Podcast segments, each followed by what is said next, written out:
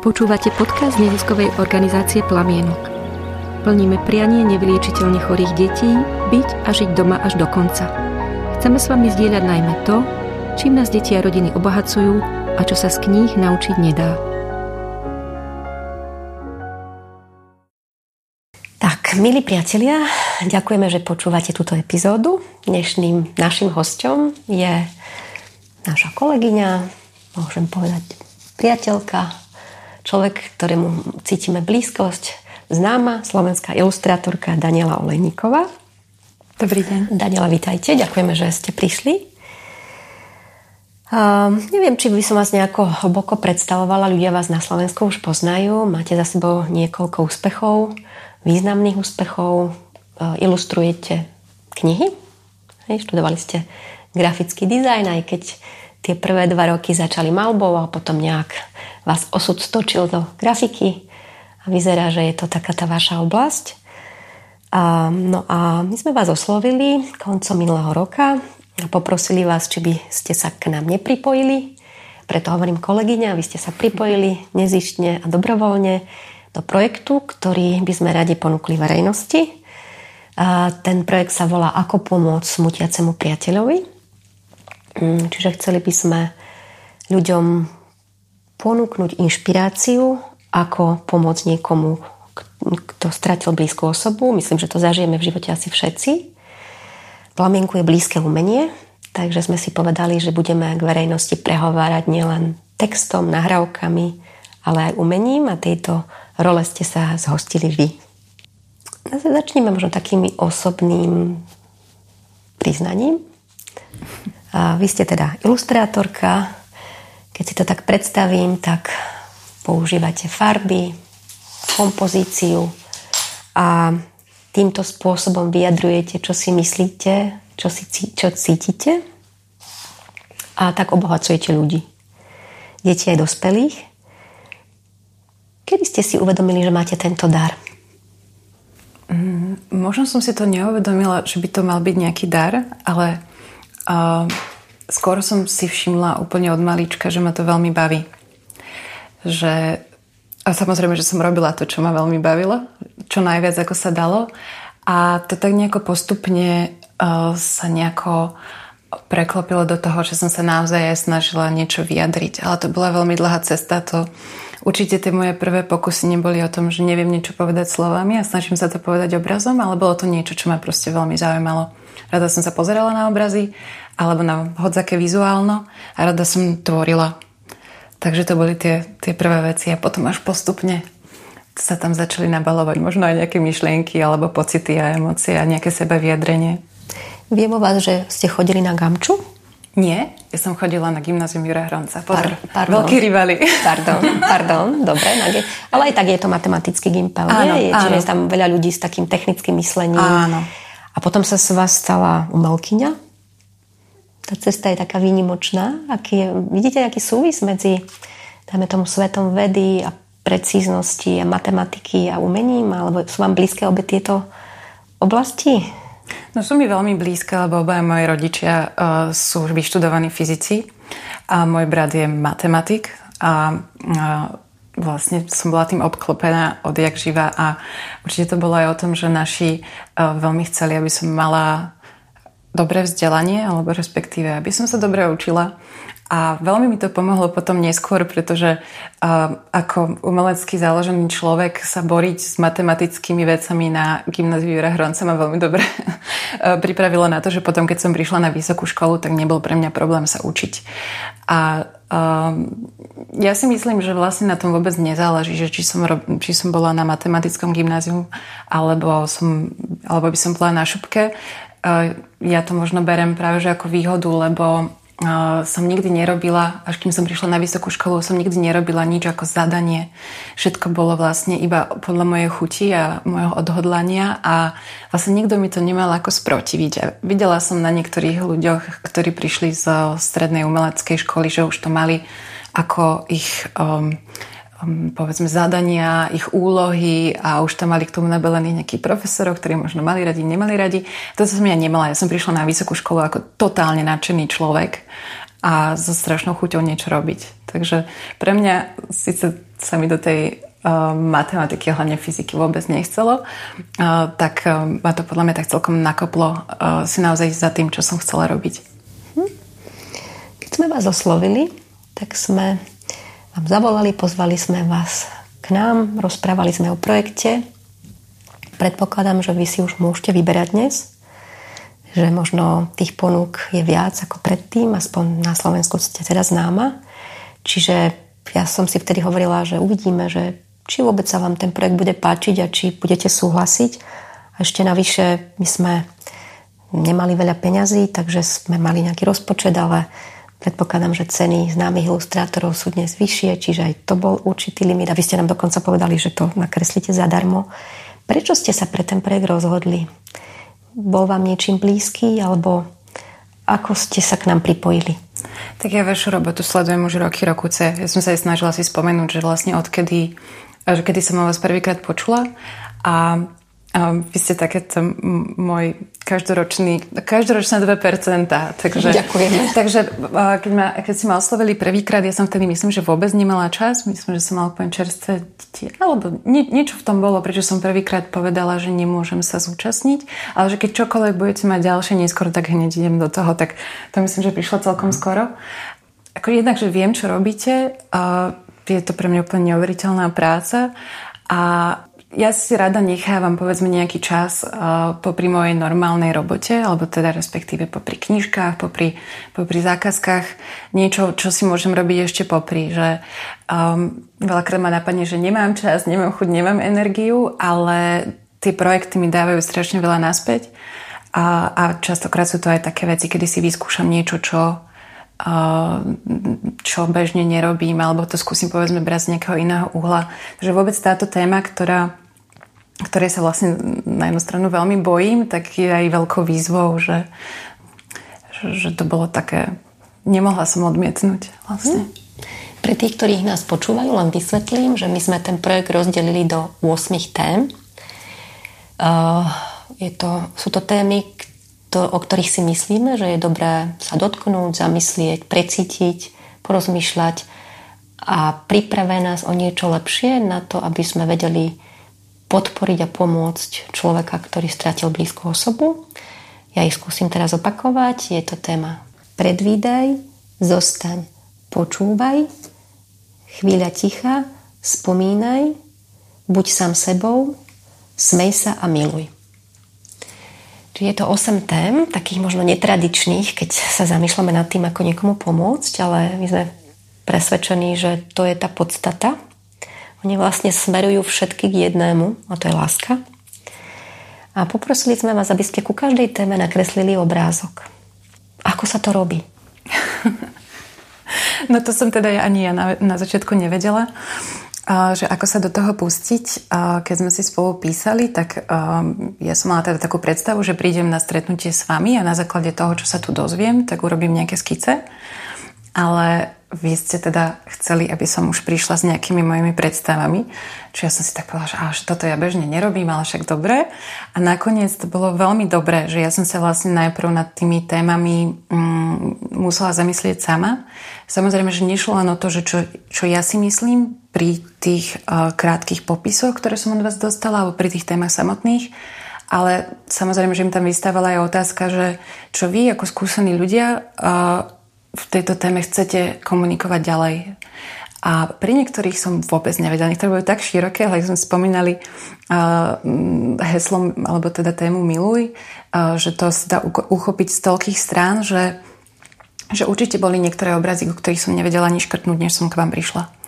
A uh, pre mňa bolo to stretnutie s vami vlastne kľúčové, lebo sme tu sedeli a vy ste rozprávali, že uh, že aké vy máte teda tie úvahy, myšlienky okolo toho. A ja som si veľakrát uvedomila, že nakoľko sa líšili, alebo nakoľko ploché boli možno tie prvé úvahy, s ktorými ja som mhm. prišla. A že na čo bolo treba dať pozor, čo bolo treba uh, upraviť. A vlastne na základe tohto stretnutia ja som už, uh, mne sa aj tak ako by otvorili cesty, že, že ako by mohli tie jednotlivé obrázky vyzerať. Že nebolo to iba jedna určitá, že by sa mi to zúžilo, ale naopak sa mi, sa mi rozšíril pohľad na to, že čo všetko by tam povedzme mohlo byť. Niektoré zostali skoro bez zmeny a niektoré sa zmenili veľmi, niektoré vlastne zišli z ničoho teda. Počúvate podcast neziskovej organizácie Plamienok. Plníme prianie nevyliečiteľne chorých detí byť a žiť doma až do konca. Chceme s vami zdieľať najmä to, čím nás deti a rodiny obohacujú a čo sa z kníh naučiť nedá. Podporte nás pravidelným mesačným príspevkom 10 eur. Ďakujeme. Ja by som vám, Daniela, chcela poďakovať aj takto verejne, lebo uh, bola to cesta, taká vzájomná a mm, mali ste kapacitu nás počúvať a možno aj takú akože schopnosť zmeniť prístup, dotknúť sa nejakých hlbších vrstiev tej témy a potom to pretaviť do toho grafického, čiže že niek- pri niektorých tých obrázkoch um, ste nejako netrvali, že to musí byť takto. Že sa nám s vami dobre rozprávalo a potom zrazu ako keby sa stal zázrak a to, o čom sme sa rozprávali, sa pretavilo do, do toho grafického. Um, takže za to sme vám veľmi vďační. Ja som známa tým, že som tvrdohlava, že bola som tvrdohlava. Myslím, že to tak vôbec nebolo. Akože ja by som to povedala, že, že ja som veľmi vďačná, lebo aj keď ste sa pýtali, že prečo som povedzme zobrala tento projekt, tak ja som prišla aj s takou malou dušičkou, lebo ja musím povedať, že mňa sa asi úplne nikdy táto téma úplne zblízka nedotkla. Jednak, že ja som asi ešte nebola naozaj v pozícii smutiaceho človeka, naozaj hlboko zraneného smutiaceho človeka a takisto moje najbližší ľudia asi neboli ešte nikdy takto veľmi dotknutí. Mhm. Povedzme veci, ktoré sa udiali v rodine alebo okolo mňa boli vždycky viac menej takého toho prirodzeného príjmaného rázu a naozaj nejaká taká veľká rana sa nám teda vyhla. Ale určite nejakým spôsobom niekedy niečo príde a ja si uvedomujem, že, že toto je niečo, v čom ja veľmi potrebujem vlastne počúvať vás a vôbec zapodievať sa touto témou. Za to, že sa ešte ne, neobjavila v mojom živote, tak, uh, uh, tak som akože pocitovala potrebu a sa nad týmto viacej zamyslieť. Toto bolo pre mňa Teraz ma, príležitosť. Hej, ďakujeme. Teraz ma tak napadá, že som čítala, že, že kreativita vychádza z bolesti mnohokrát a z takého vnútorného ako keby diskomfortu, že proste um, že umelci poznajú, čo je utrpenie, tak ako nemusí to byť zrovna smrť niekoho, ale, mm-hmm. alebo taká ten kontakt s tým utrpením, že, že stimuluje kreativitu. Máte takú skúsenosť? Ja by som asi neúplne sú, súhlasila. Určite to platí pre rôzne typy tvorcov. Aj ako keby ten poput, prečo človek niečo tvorí, môže podľa mňa sa nejak v inej emocii sa môže kryštalizovať. Ja to tak úplne nemám. Ale poznám ľudí, ktorí to tak majú. Určite ich veľa.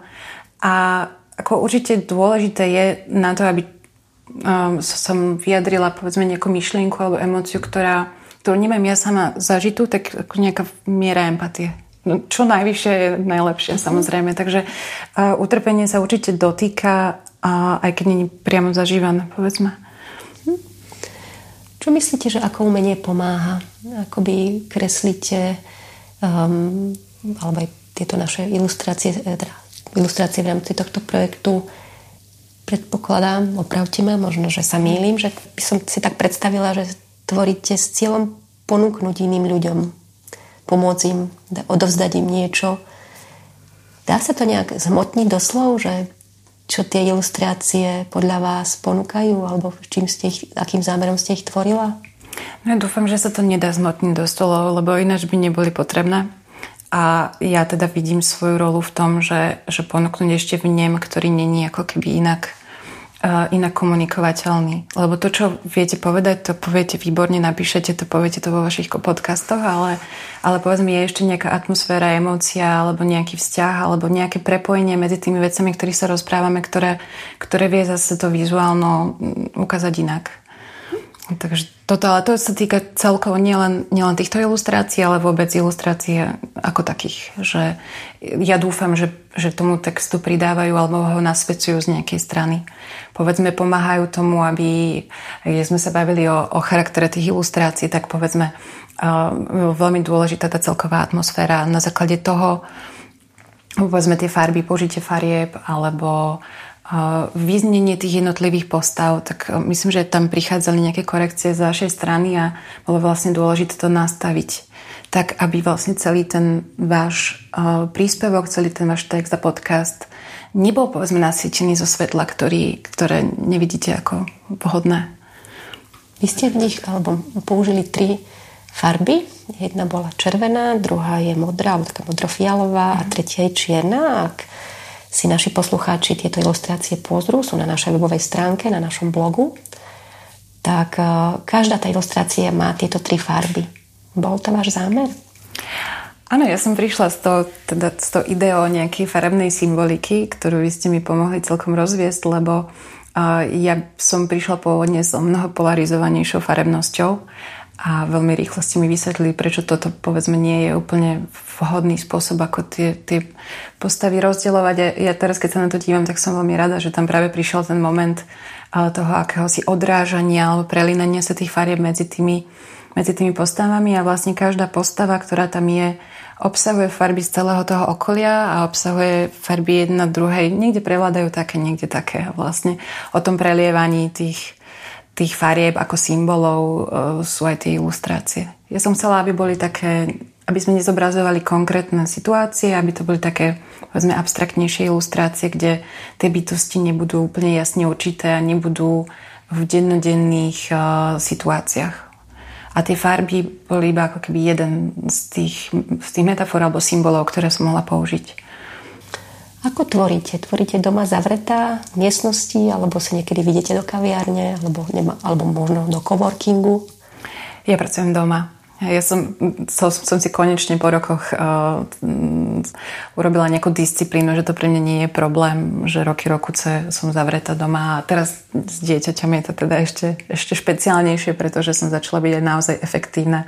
Takže ten home office pre mňa nie je nejaká veľká pasca, ale Naopak e, som v priestore, ktorý dobre poznám a viem, čo potrebujem na to, aby sa mi dobre tvorilo. Ale rozmýšľam hoci kde. Akože pre mňa je najdôležitejšia tá robota, e, keď, kým prídem e, s tou konkrétnou ideou a keď už sedím, povedzme za počítačom alebo za papierom alebo za čímkoľvek a tvorím, to už je tá koncovka, kedy väčšinou idú veci veľmi ľahko. Možno našich poslucháčov bude zaujímať aj taká tá technická stránka, že ako ste robili technické ilustrácie? Tieto ilustrácie ste to maľovali alebo na počítači? Na počítači. Na počítači. Nie je to veľmi poetické, ale, ale ja pracujem veľmi často s počítačom. Aj keď, aj keď e, kreslím, povedzme, alebo robím si podklady, ktoré sú fyzické, analogové, e, tak e, tá finálna adjustácia je potom v počítači. A pracujem s tabletom vo Photoshope a um, aj keď teda, ako som povedala, robím povedzme linority alebo tak, tak tým, že väčšinou ten výstup není originálne dielo v zmysle tej konkrétnej malby, tak je veľmi dobré, že ten počítač mi pomáha ho doladiť tak, aby aj potom cez tie tlačové, tlačové procesy vyšiel tak, ako má. Keby som to iba namaľovala, oskanovala vytlačila, tak ten výsledok by bol pravdepodobne taký zhasnutý oproti tomu, keď pracujem v týchto softveroch.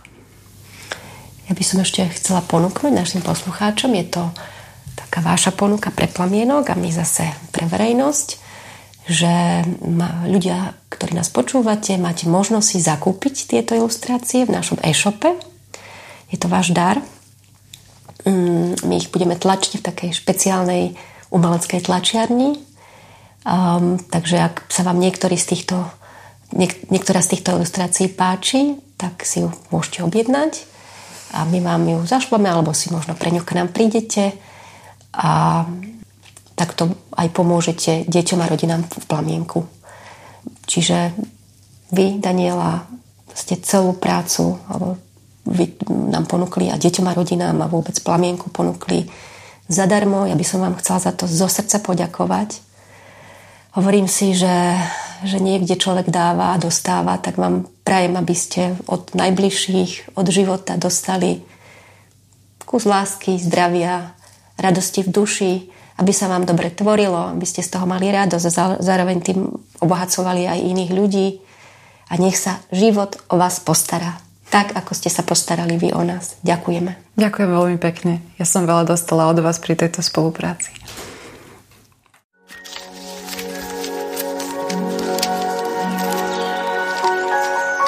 Počúvate podcast neziskovej organizácie Plamienok. Plníme priania nevyliečiteľne chorých detí, byť a žiť doma až do konca. Chceme s vami zdieľať najmä to, čím nás deti a rodiny obohacujú a čo sa z kníh naučiť nedá. Ak sa vám podcast páči, zdieľajte ho na vašich sociálnych sieťach. Ďakujeme.